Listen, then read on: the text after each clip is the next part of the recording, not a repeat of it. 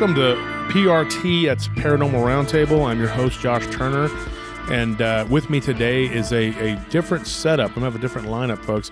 I'm going to have uh, Ryan Tremblay is going to be my co-host. He's from Venomous Fringe. You want to say hello, Ryan? Hey, how's it going, everybody? And Ken Gerhard, everyone. He's going to be our guest. It's great to be here. Good evening, gentlemen. It's always great to have you on. I, I was noticing something. I just want to throw that out there real quick. You guys, your last names are both French, right? Ken, Mhm. You're and and Ryan Tremblay. So I'm here with two Frenchmen, and Yes. that's, pretty cool. true. So, and uh, as always, we're going to be doing a giveaway.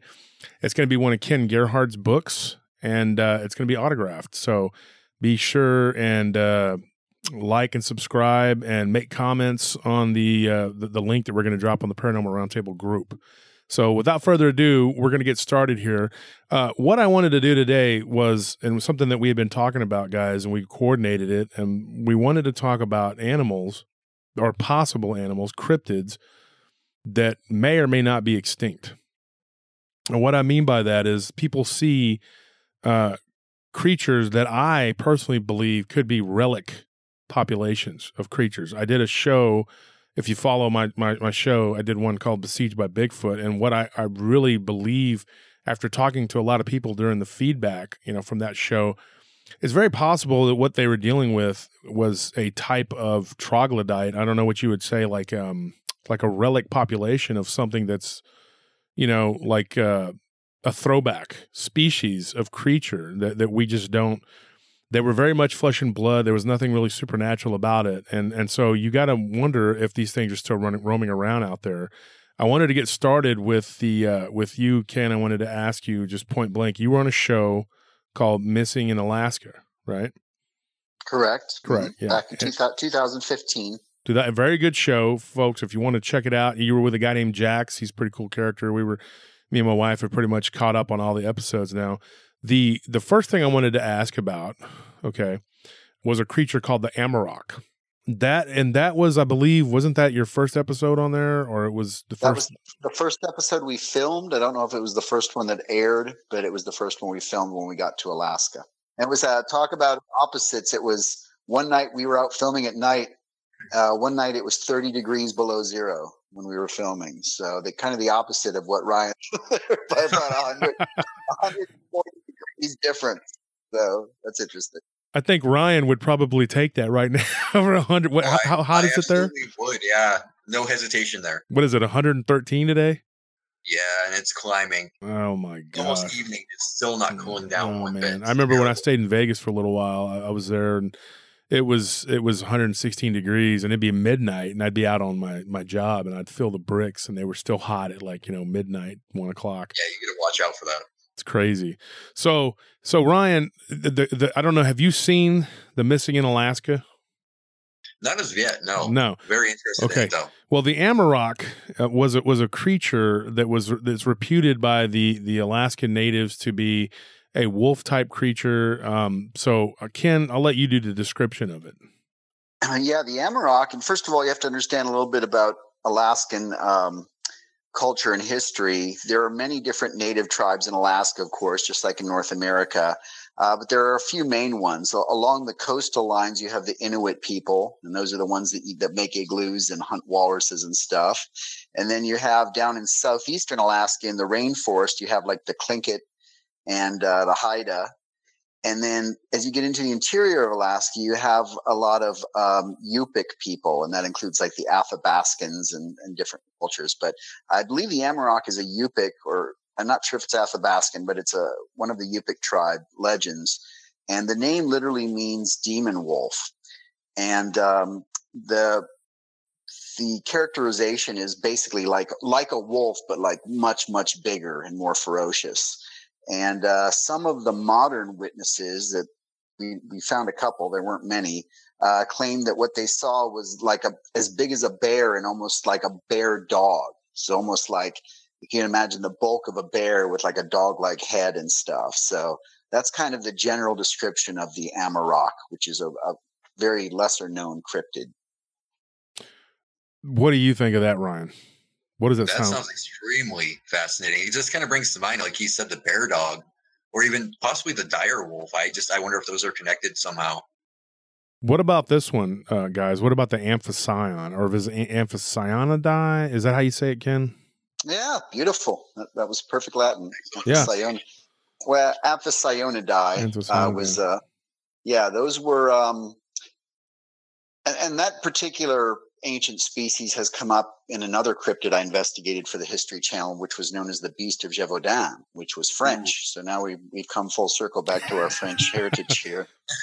But um, the amphicyonids, or the were actually called the bear dogs. That's one of the nicknames. But they were a very ancient species of uh, carnivore, uh, about 45 million years ago, which was in the Middle Eocene. So way back about 20 million years after the dinosaurs died out. And uh, they lived up until I think the lower Miocene, upper lower Miocene, about 5 million years ago. And they were huge. The largest one weighed about 1,700 pounds. Oh. Wow. So, I mean, think about, I don't know, how much does a big polar bear weigh? About 14, 1500 tops. Yeah. So, I mean, it's bigger, bigger than a polar bear even.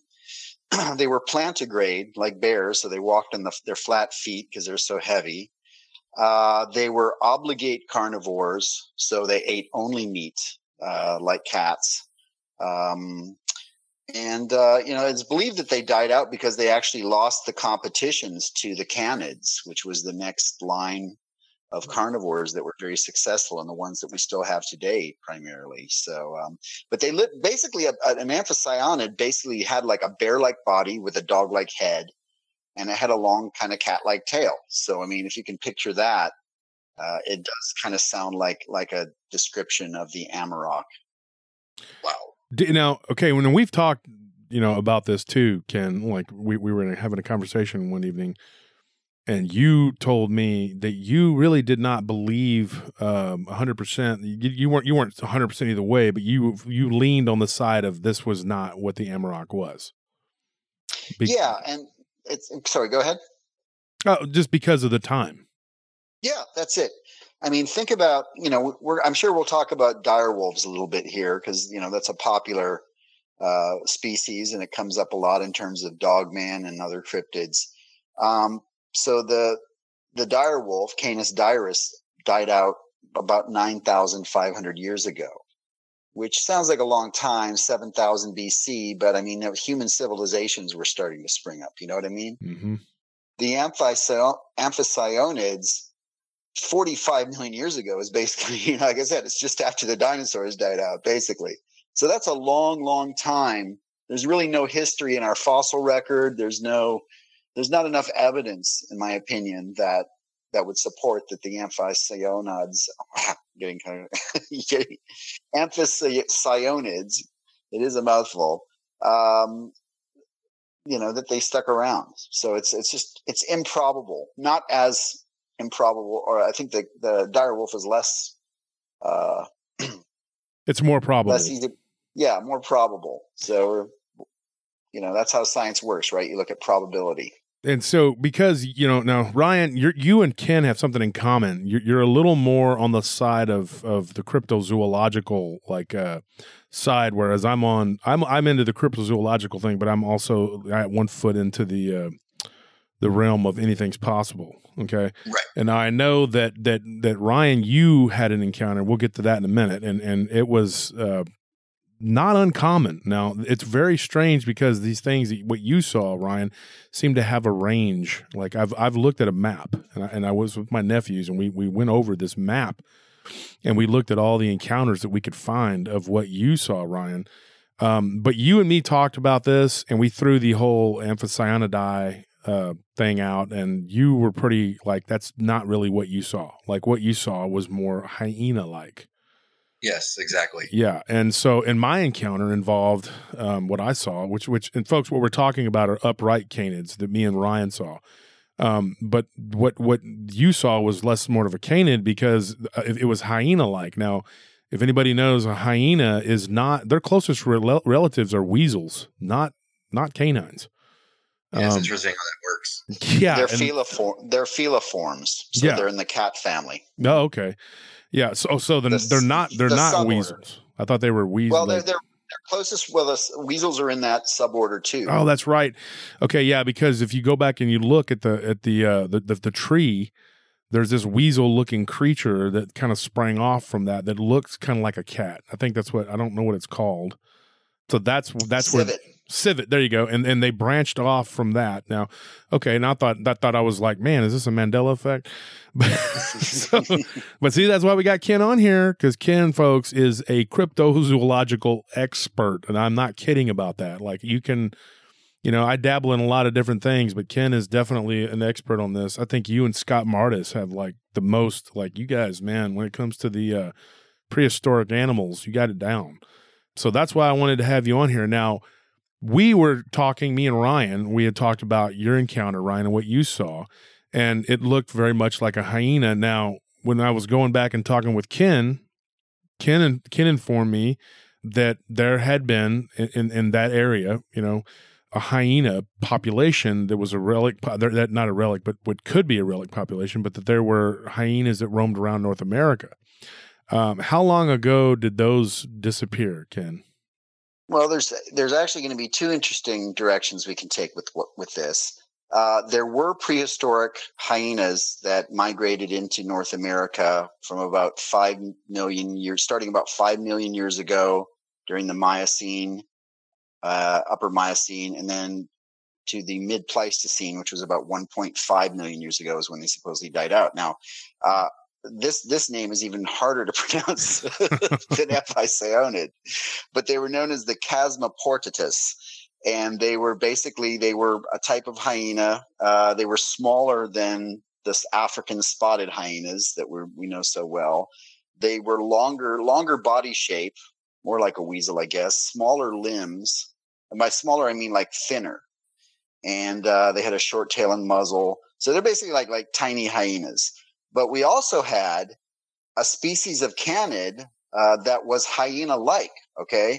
So it was actually a, a canid, a dog, but it was, uh, the group was known as the Borophagines.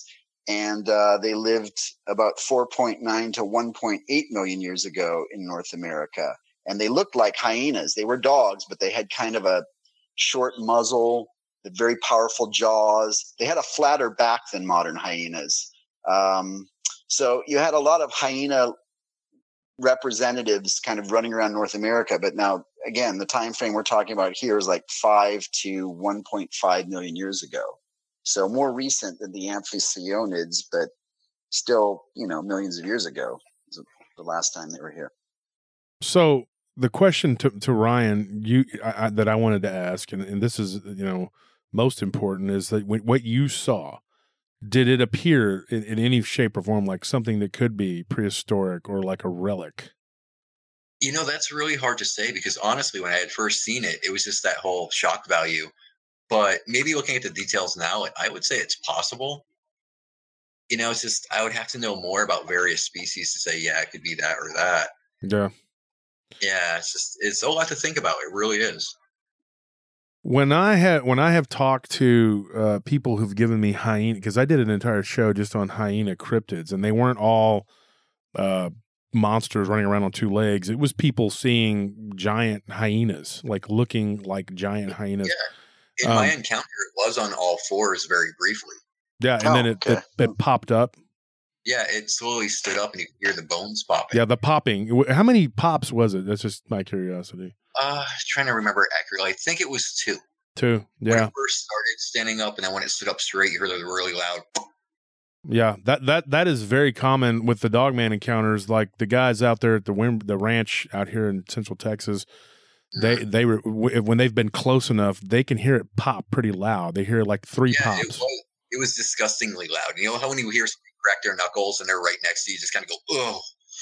It was kind of like that. Yeah. Yeah, because I they, they talk about the pop, pop, pop, and then there's one guy that I talked to who's just absolutely determined to to make me believe that it's a dire wolf that's learned to stand up on two legs. That sounds improbable to me. I just I just don't I don't know if I buy into that. But the size of these things, dire wolves even weren't, weren't were not even that big. I mean, like the, what you're talking about, some of these people seeing a seven foot tall creature. Now, if you took a dire wolf and you stood it up on its hind legs, is it possible that it could be seven foot tall? Uh, I'm asking Ken. Um, dire wolves were about as as you said. They they weren't really much bigger than modern wolves. They were more robust. Uh, they had shorter legs than modern wolves. Canis lupus, the the wolves that we know now.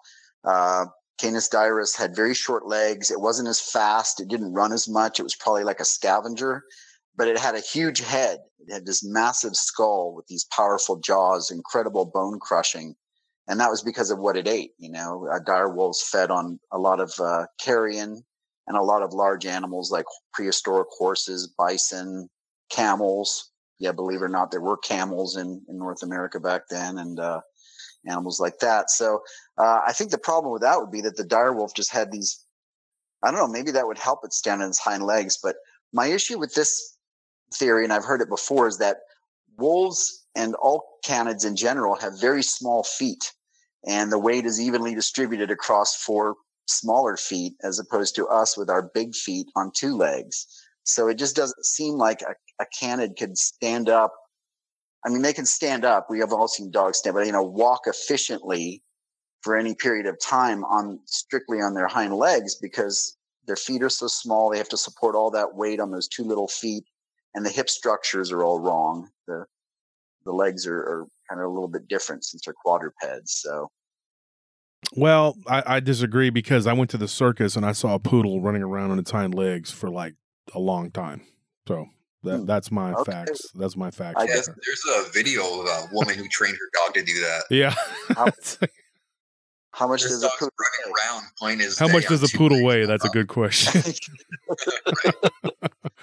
well, that that video, Ryan, I think it's almost like animal cruelty because is it the one with the little dog with the backpack?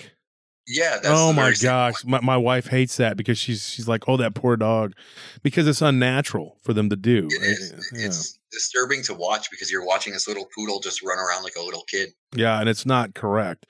Now, no. he, here's the thing that why I believe a lot of the the the, the dogman whole the whole dog man thing. We're not going to delve all into that, but.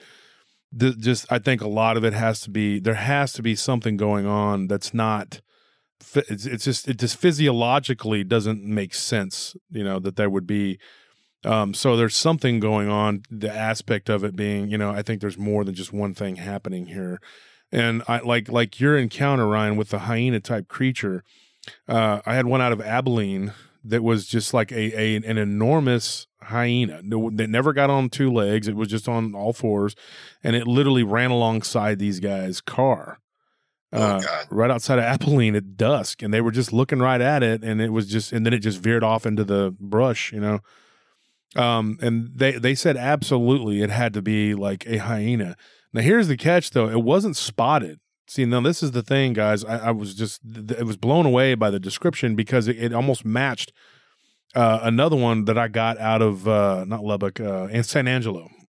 These people saw one at San Angelo of course, they're again out in the middle of nowhere in West Texas, you know, and and that's where these things are being seen a lot now. There were some oil workers near the Permian Basin out near mid uh, near Odessa, same same terrain, same whatever, and they saw one, you know, all of them on all fours. You know, it's just it's very odd that you would, you know, and if you look at a map, if you were to look at a map, you would see these things are from the far eastern part or far western part of Louisiana and it goes into Arizona and it kind of stops.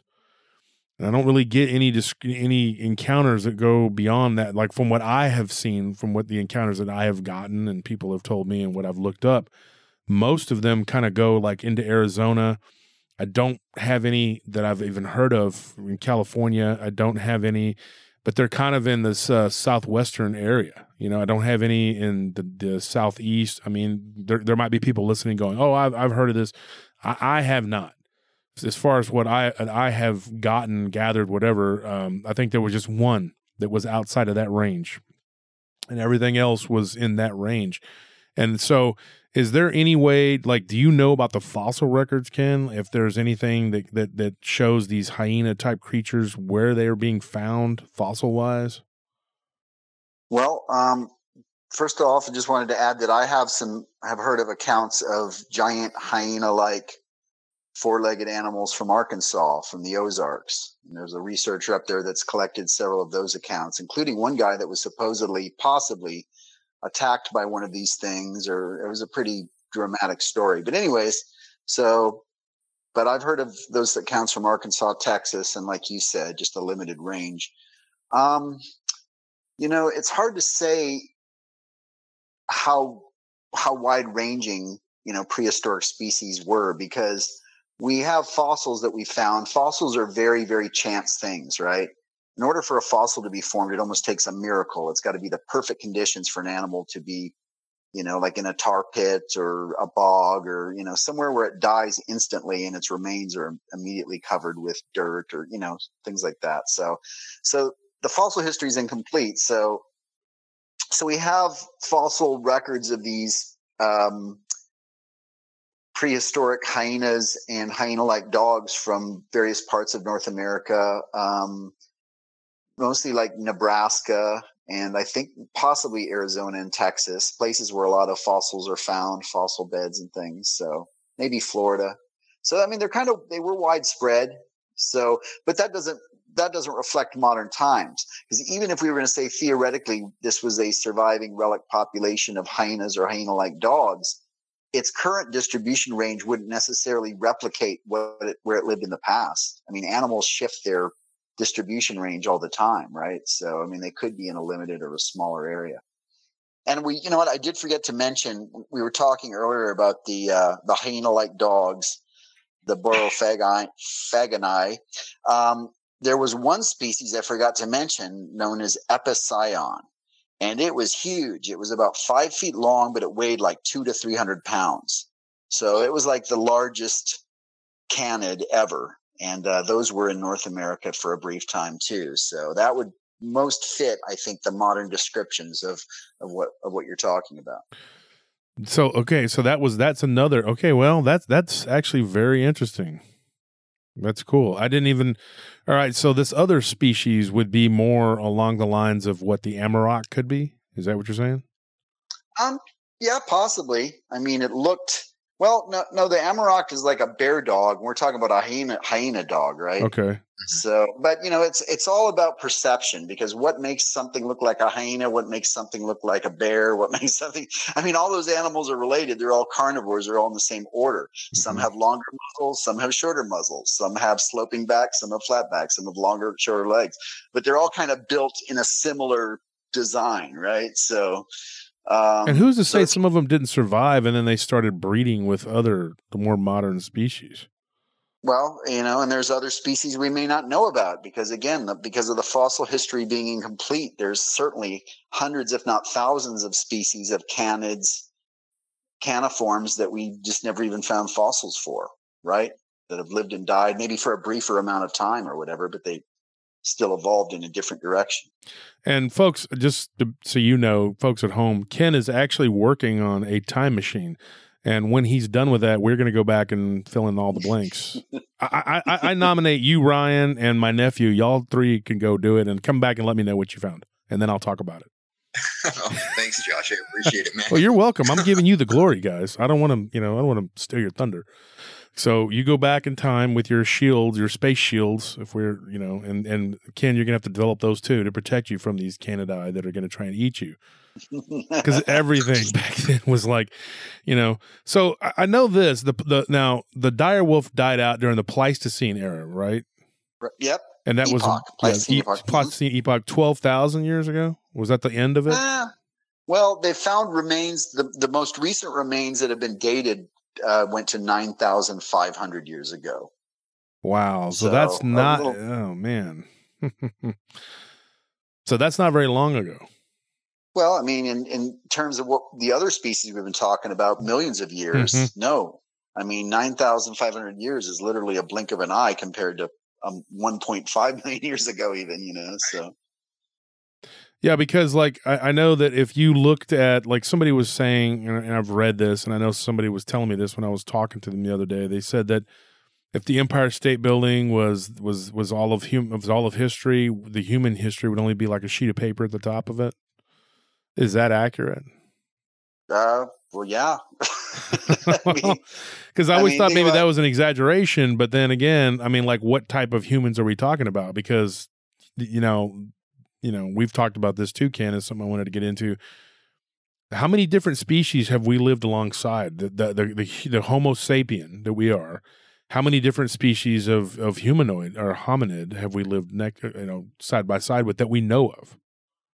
Well, that list keeps growing because of recent discoveries. But uh, for a while now, we've known about Homo uh, sapiens neanderthalensis, the Neanderthals. They were around until like 40, 50,000 years ago. We knew about Homo erectus, who we lived alongside of until maybe 80,000 years ago, or who knows, maybe more recent. So that's three. Then you have uh, Homo floresiensis, the hobbit, that was discovered in 2003 and on the island of Flores in Indonesia. That was around 50,000 years ago. So now that's four. Now you can talk about Homo luzonensis, the Denisovans, Homo uh, luzonensis. So I think we're up to about seven different species now that coexisted, that Homo sapiens coexisted with. Uh, some of those died out, you know, maybe 50,000 years ago. Some of them may have died out a little bit before that. But uh, so, yeah, it's a bushy, it was a bushy tree. There were a lot of different hominids kind of competing at the same time. Kind of like Quest for Fire. If you guys have seen that movie. Oh yeah, love yeah. that movie. Yeah, that, that movie's awesome. I mean, it, it it may be accurate. I mean, like I remember watching it, and I had mentioned something to like uh, like I don't remember a biology teacher or something you know, in high school, and he was like, "Well, that that's impossible. They couldn't have all lived together like that." I'm like, "Well, that doesn't make sense. I mean, there had to be other species that were around. I mean, you know, uh, it just it, it doesn't make sense." And one of the things I was watching a show uh, called uh, it was about Alaska the other day. Ever since Dave Weatherly had the show, I've been fascinated with Alaska. We had this. Uh, it was like the, the Alaskan Triangle, and it's on uh, History Channel, I believe. Isn't the History Channel? or I think it's his. I think it's it's either no, it's Discovery. No, it's, uh, travel travel travel channel. channel. Oh my gosh, yeah. I'm so yeah. mixed up here. The Travel Channel, missing in Alaska, and they had a, a show, and I couldn't stay awake. It, it just um, I was tired when I was watching it, but it was like they were talking about a Bigfoot species, and I can't remember the name of it, but they were talking about a Bigfoot species that is very large and, and, and it's very aggressive and that it lives in Alaska in the Alaskan Triangle and it's it's like six feet across. These people describe it how wide it is. and it, oh, it's a giant and, and and it's and it's basically like eight nine feet tall and it's super aggressive. And they they gave the name of of a type of species of of this giant creature that that actually existed at one time in that region uh, you know, according to fossil records. And I remember watching it, and I remember thinking that's crazy. So, you know, alluding to the to the to the it could be a relic population of a hominid, you know, or ape type creature that people are seeing up there. Do you know anything about that, Ken? Because I can't remember the name of that. Well, it may have existed in Asia, and that's where a lot of the, a lot of the animal species that are in North America now came across the land bridge from Asia yeah, wolves, deer, bears, foxes, you know, all those things. So I mean, the, the land bridge, right? That, yeah, anything that yeah, the land bridge that was there during the Pleistocene. So I mean, anything that was was in Asia, and that's where a lot of hominids have been found in Asia and Africa. So in Asia, you have Homo erectus and uh, Gigantopithecus, and Gigantopithecus was the biggest, but they don't know if it was a biped. So it uh, the evidence is probably pointing to it maybe being more of a quadruped. But you had uh, the Neanderthals and in Asia and Homo erectus and you know some of the others. So you know it's possible that something like that could have migrated across into Alaska. Sure. And so the so the hyena hyena that or you know that, that we we had here in North America they originated from Asia. Yeah, they did. But uh, but dogs, canids, originated in North America, and it was the opposite. They started here and they went into Asia and migrated across the land bridge. So, and that's a question I have too. Like there was a there was a type of bear I know that that lived. Some people still claim to see this thing. There was a type of bear that, that they call the giant cave face bear, and I know that in Kamchatka in that region, I believe people have claimed to have still see it, you know, and and in the uh, the taiga up in Russia and those regions, they claim that they see this bear still to this day. A short faced bear was a giant cave bear, and it was such a bad dude that that the they don't have any records of grizzlies having migrated into the into North America until after this thing died out. Wow. Like there was one yeah. excursion, I believe, and then then it, then it was like there was nothing, and then they came back, and they only came back after this thing was gone because it was such a bad dude. Do you think that this thing could still exist? I mean, you're talking about Arctodus simus, which was a short-faced bear, and it was a huge bear. You're right; it had longer legs. It was lankier. It was bigger. It was like a grizzly bear with long legs that could run even faster. So it was pretty scary. But it had a short face, short muzzle. Um, you know, it was definitely adapted to colder climates. So I mean, if you look at some of the wilderness areas, and you know, having been to Alaska, I mean, you know, it's 600,000 square miles of wilderness, and uh, I mean, there are obviously a lot of places there where no man has set foot. Siberia is the same way. So, I mean, if, if something like Arctodus simus, the short faced bear, does still exist, if it was possible, then it would be found probably in Siberia and Alaska and some of those remote northern wilderness areas. So I guess the other question I had, there was another, there was another like, and we were talking about things that could exist or not exist. Another one that everyone always brings up. I mean, you can't have a discussion without this is the megalodon. What just before I even ask a question that's gonna that may sound ridiculous, what do you what do you think that is? Well, uh, you know, first of all, I'd say that you know we're talking. This is fun to talk about all of these. The idea of these quote unquote living fossils, these ancient animals still being around. It's, it's fun to speculate about yes, it's possible that any of these could still exist, but it's highly, highly improbable. So I guess that's the one thing that we just need to, I just need to put out there as my opinion. You know, I like to imagine, I like to, you know, it's, it's possible. And that's the cool thing about it. It's not totally impossible, but it's highly improbable that any of these things are still around. But uh, megalodon, you know, I don't know if there have been as many sightings of giant sharks like that, uh, you know, as uh, there was, of course, a fictional TV show that came out a few years ago that people still ask me about, and it was, you know, basically a, uh, uh, a dramatized version of Megalodon still being around.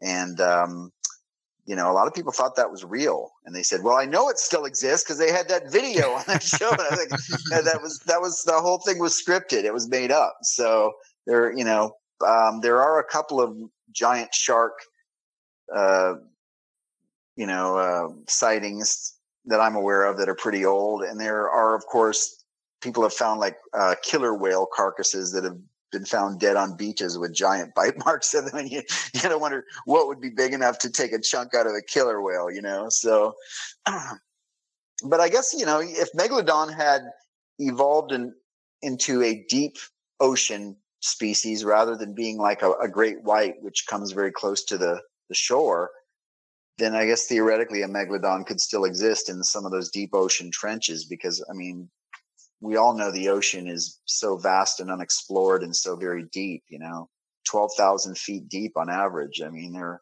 there definitely could be anything down there in the ocean. And everybody uses the coelacanth as their that that is like everybody uses that as like the example of something that could still be you know alive but that's also in the ocean which is very vast and there's all sorts of places. Most of the earth is water. So if something is going to survive it would be in the ocean. Here's what i think sure. about the megalodon and uh and and and I, here's my opinion on that. I don't believe it exists anymore. And the reason i don't believe it exists is because it's I don't I don't see the purpose in it going deep into the ocean because most of the prey that it would need to eat would be like whales, and they're not going to be found in the Marianas Trench because they need to come up for air. And I think that the megalodon would need to be able to feed upon those creatures to sustain itself. And you're not finding, like you said, killer whales. Yeah, I mean you're you're not finding like you know sperm whales and blue whales with just humongous chunks taken out of them from something that could be 60 70 foot shark you know and True. i think that the killer whale had uh, um, a lot to do with the uh, with the extinction of the megalodon and i'll tell you why i believe that is because the killer whale was evolving at, at that time. It was starting to come into its own around the time that that, that this thing went into decline.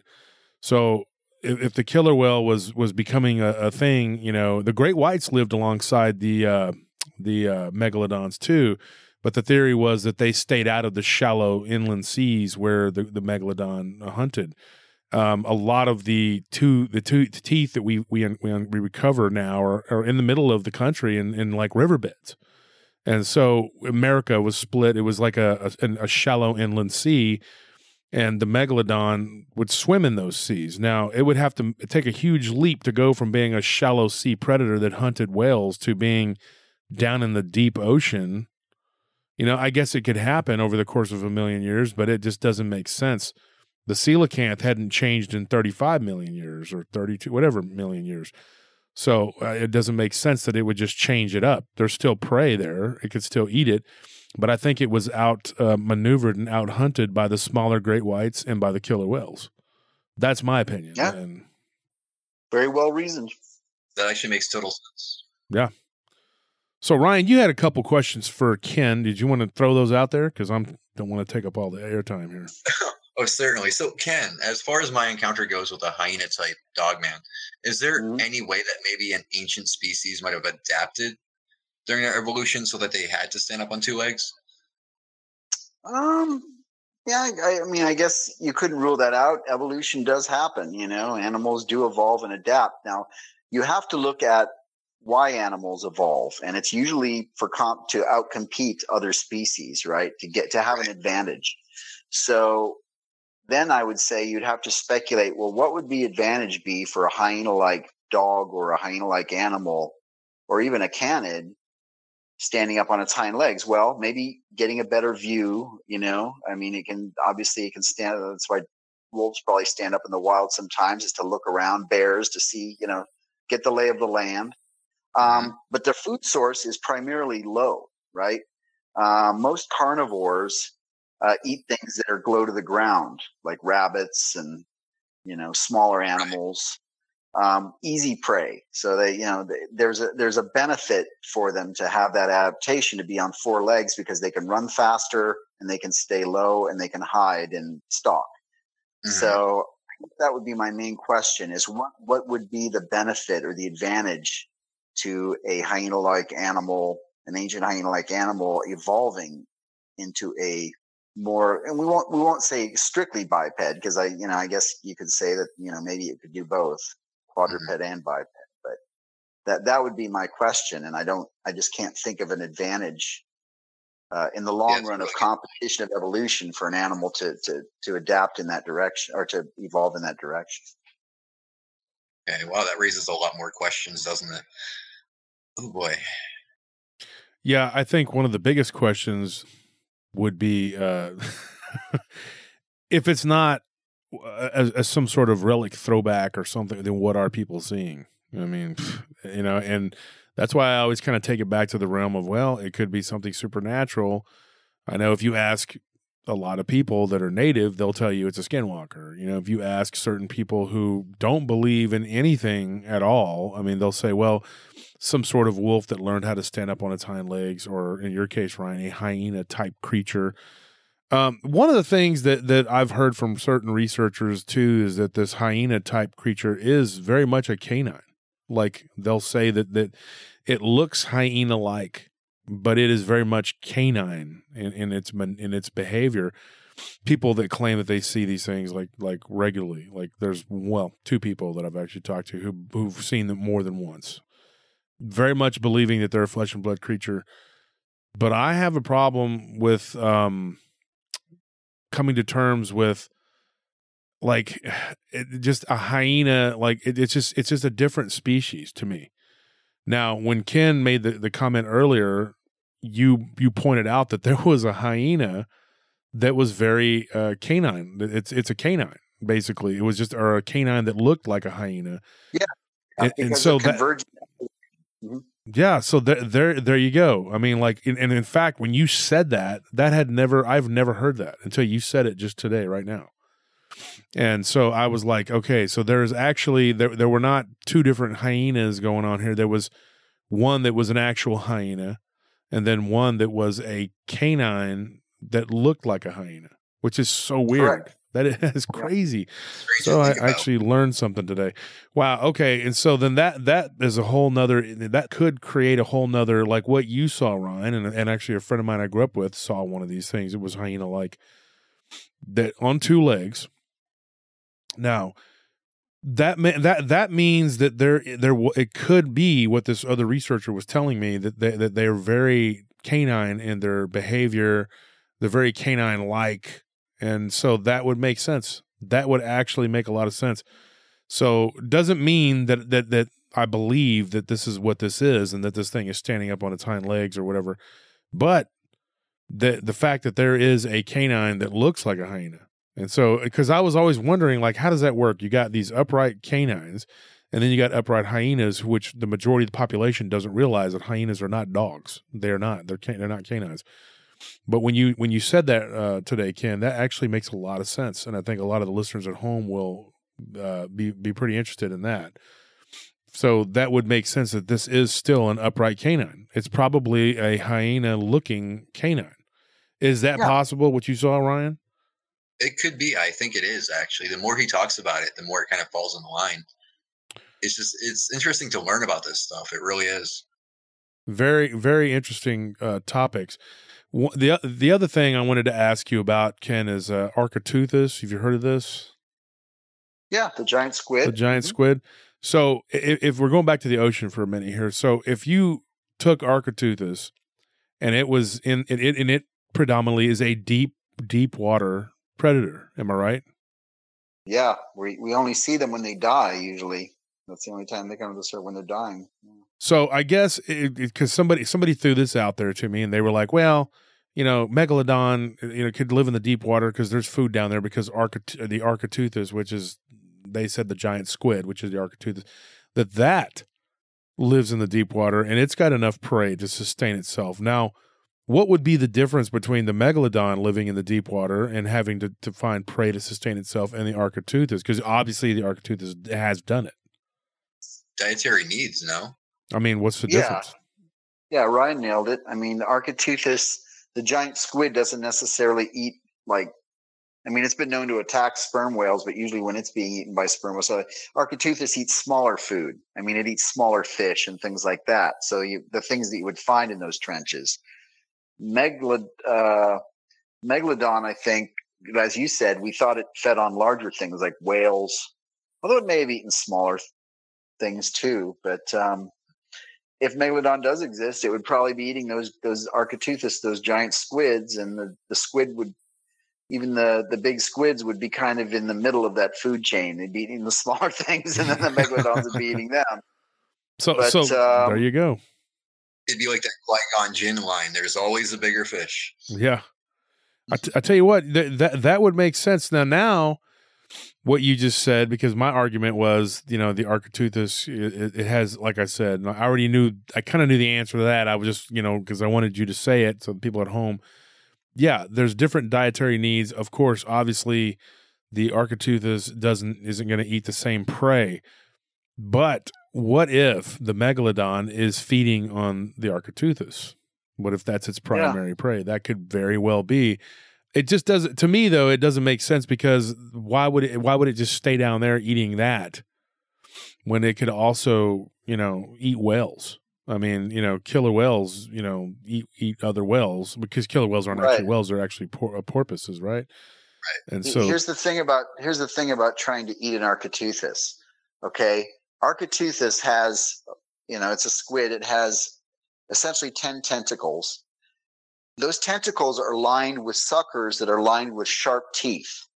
Hmm. So if you tried to eat a giant squid, even if you were a megalodon, it, you would immediately have hundreds of round, jagged suckers with teeth clasping Ouch. onto your body. And in fact, there have been sperm whales because sperm whales will try to eat giant squid. They'll they'll dive down deep. There have been sperm whales that have been found with the sucker scars all over their bodies. So they Right. basically did the battle with the giant squid and they paid the price. I don't know if they, you know, you can't tell. If they, so basically, as I said, any animal will always take the easiest food option. Even a big predator, Uh, a wolf would rather eat a mouse than a deer because it knows that its chances of getting injured are much less. You know, if it eats anything, if it tries to attack anything bigger, there's always a greater chance it might get injured, right?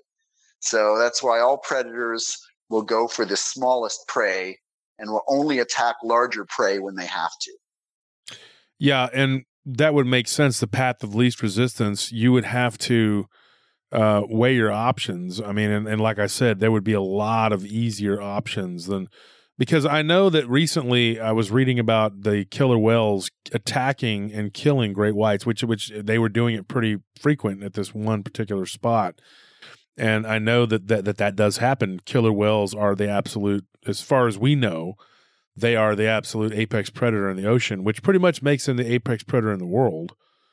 Uh, I don't really know anything that can prey upon them. Um, I, I, had never heard um, of of them being bitten and chewed and all that. That that's crazy. That's interesting to to, to hear that. Uh, but I mean, I'm I'm sure there's all kinds of stuff uh, down there. But these killer well, whales, rare of killer whales being found. You know that those are pretty rare instances. So yeah, it's not like it happens a lot. You know. That that yeah, I'm sure it wouldn't be very common. They're they're basically like wolves in the way that they hunt together, but they're just super predators. And that they they do this uh, thing where they flip the great whites over and they they put them into a uh, catatonic state. I forgot what they call it. There's a there's a there's a name that they call it where the where the where the great white is upside down and it basically just kind of lays there and then it, then they just tear it apart, typically tearing out its liver, which is like a third of the dang animal right there because they have humongous livers. But um, yeah, so they so they. Uh, you mean tonic immobility? Right? Tonic immo- There you go, Ryan. Thank you. Tonic immobility. They, they, and they flip them over and they and they tear out their liver.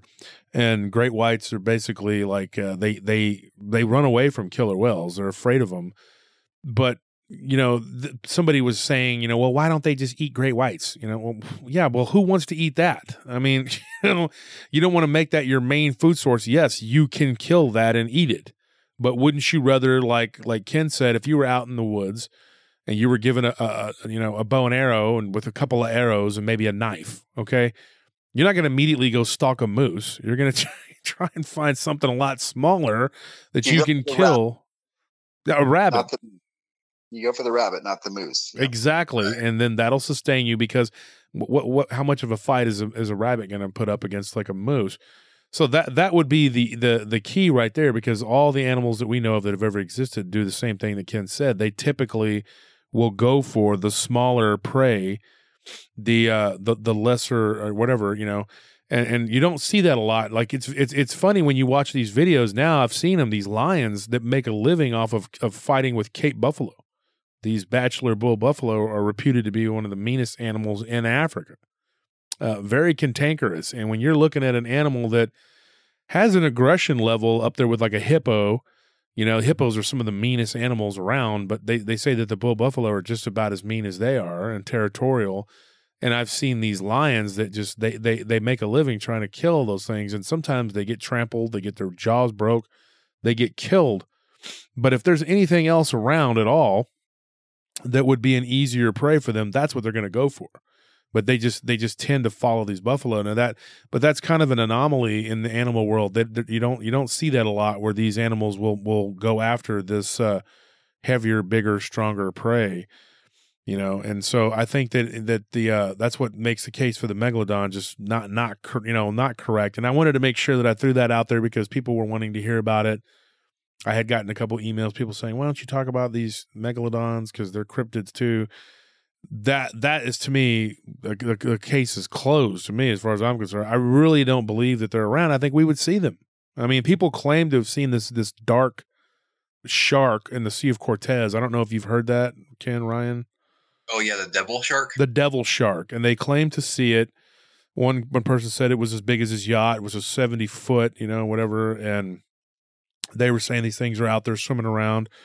I don't, I, you know, I just have a hard time buying into that. I mean, what is this thing eating? Because it would just it, it would have to eat an entire seal colony in a week. I mean, did they say that the bull shark was a megalodon though? I thought somebody said it was a type of great white that was just really territorial.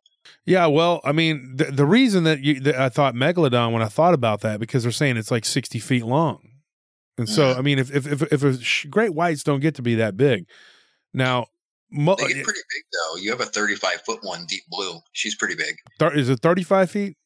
Mm-hmm. Yeah. Wow. You remember too. People exaggerate though when they see something in the water. They think you know giant. They don't know how to measure it. Yeah, yeah, you can't. It's uh, that that's the thing too. I mean, like this guy was. They were saying that, and they've they've had at least three or four sightings in the last few years of this supposed black shark, the Tiburon, whatever. But now, Ken, here's one more question for you about that about the megalodon thing. I, I was told that due to the teeth of the of the megalodon, which to me, to me, with the untrained uh, zoological eye, I don't really. And I have a megalodon tooth, and it's very big. It's about four four and a half inches.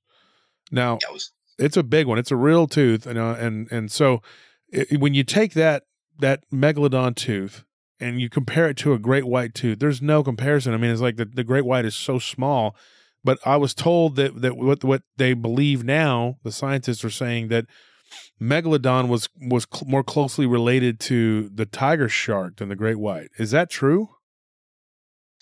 Um, that may be true. Yeah, I don't. Uh, honestly, I don't know as much about the shark taxonomic family tree as I do about mammals and, and some other animals. So, um, but yeah, that's true. But I mean, yeah. you I've read about that actually. just because animals look the same, I mean, you have this goes back to what we we're talking about with the hyena-like dogs. You have convergent evolution in nature. So you have animals that will sometimes look like other species because they're filling, filling a similar niche, but genetically they're not related to those animals at all. They're related to something completely different, you know. So marsupials being uh, one of those that they, that they tend to people say oh well it looks like the like the uh, the Tasmanian devil kind of looks like a wolverine or a pine marten but they're completely unrelated. I mean there's no there's no relation there at all. That is another one. There was a a friend of mine i'm just going to say he's a friend of mine. He's actually a, a relative of of my uh, one of my sisters but he because that is we're half sisters. Anyway he worked in Australia, and his job uh, way back in the '90s was to uh, there were dingoes. There was a dingo problem, and they had to get them, you know, like basically get rid of them in certain areas because they were destroying kangaroo populations. Now, him and his buddy that worked out there, his buddy was from Brisbane. I, remember, I don't, and I don't know exactly what part of Australia because I didn't. I'm not real familiar, but they they were working together and of course this guy he's from north america but the, he said that they would see these these red kangaroo on a regular basis then one day they went out there to check the fence line and they saw a small group of kangaroo that were seven to eight feet tall they were gigantic grayish you know kangaroo grayish colored kangaroos and they were for all intents and purposes, they they had to have been like a relic population of of kangaroos, some sort of like throwback. Do you do you believe that that could still exist, Ken? Well, yeah, I've been to the Australian outback, and it's a pretty remote, vast area. So, um, you know, it probably hasn't been explored as much. And there were certainly giant kangaroos in the past, and there were also giant marsupials called diprotodonts, which were basically like big wombats that were as big as rhinos. So, yeah, I mean, sure. Uh, all of these species we're talking about, you know, if it, it basically just boils down to are you convinced that there's enough uh, wilderness area left in the world to hide some of these relic species? But, uh, you know, as we wind this down, I just want to kind of go back to one main point about evolution uh, you know, evolution is about competition also. So a lot of these relic species that we've talked about today basically are no longer around or ex- they've gone extinct because they were outcompeted by other species that came up, you know, like the wolves, you know, and, and dogs won the battle. They, they outcompeted all of the ancient hyena-like dogs and amphicyonids and all that. And they, they're still around because they did things better. you know so that's that's the best argument against why relic species can still be around is they they just didn't they didn't win the battle for their niche you know they lost they lost that battle and now we are going to pollute and poison all the other species that survived as a prize consolation prize i guess that's all you get isn't that lovely i mean it's you know it's like congratulations well now we're going to pollute you and you're all going to die right? That's a terrible thing Very to say, but it, it is Uh-uh. something that's happening. It's accurate. It's Very accurate. Sad. Yeah. Yeah, look at the ocean. I mean, they have like the thing the size of two Texases, you know, and the, with pollution, trash. So, Ken, you know, uh, I'm going to let you go. I'm going to let you run. Ryan, I'm going to keep you on for a minute. And and Ken's got to go. He's got things he's got to do. He's a very busy man. He's got to go and, and take care of business. So, Ken, we're going to let you go. And I appreciate you being on the show as always. Thank you for coming on. And those questions I had, that that is very much a fan. This is very much a fan based show right here because uh, those were questions I was being asked a lot of about certain uh, prehistoric species who, which I didn't want to just start popping off and saying I know because Ken, you know a lot more about it than I do. So Well, thank you for having me on, Wolf, as always. And uh, Ryan, it was great talking to you as well. Yeah, this was fun. I like talking about prehistoric species. And, you know, it's again, it's fun to speculate. What if? And yes, it's not totally impossible that some of these might still exist. So it's fun to talk about. It's one of the things you do. You keep going out there and looking for them until one day we hear that Ken uh, didn't didn't return. So I'm just kidding, Ken. We're not going to jinx you like that. I'm going to make sure you stay in my thoughts and prayers, and that you uh, you keep keep going out there and doing your Indiana Jones thing, and keep returning, my friend, because uh, we want to hear you. We want to hear you talk. Just don't mess up the hat. Then don't mess up the hat, and don't sell it. Don't sell it. Will do. All right, man. I'll see you, Ken. Okay, guys. Take Right. care. All right. Bye bye bye. So Ryan, that Yes. that that is that was Ken. So going over some things real quick with you with me and you and and I wanted to to give you some time here because I know you were kind of on the sidelines with this one, but you had a couple questions and you got them out, but I wanted to talk to you. Uh Okay. going going back to what we had talked about with the hyena um the whole hyena thing. Can you and and, and you know, yeah, I don't want to go into a whole description of what you saw whatever, but can you close your eyes and see this thing as one of these prehistoric creatures and say, "Oh, it fits into this uh, other like it could it could literally be one of these prehistoric creatures we talked about." Honestly, after talking to Ken and getting all that scientific information, I could safely do that. Wow. It'd be all too difficult. Yeah, it just it seems very I don't know, like it falls in the line. You know, it seems like he might have actually described what I had seen. Well, the part that, that really got me was when he when we when we were talking about the whole the the, the the hyena being this is the part I could never grasp was like okay there's a hyena creature that stands on its hind legs and there's a canine creature.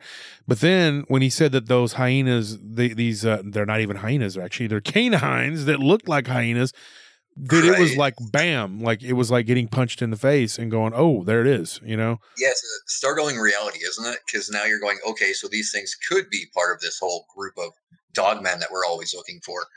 Before it seemed kind of odd, but now it doesn't seem so odd at all. dude that was uh, and you know i'm i'm i'm so excited that that, that we were actually on the air folks we're still on the air you know but just just on the air to be able to hear ken say that and then you're going like oh my gosh there it is you know like all Yeah. this time because me and you've talked about it click many times ryan Oh yeah, we bounced theories back and forth, but you know, we just we didn't know everything we needed to know. and now it's like okay lightning from the blue i guess wow that's pretty crazy and and, and so the other thing too uh i wanted to go back to i want to get scott martis back on the show and and do and do one with him where where he talks about like the the, the water cryptids because that's more his thing if you ever get a chance to talk to scott that guy is as a wealth of knowledge when it comes to the the water cryptids that's like his deal make point to do so. Oh, you got to. We got to get him on and talk to him. So you sure. got Ken, who is like basically the authority on like the prehistoric cryptozoological.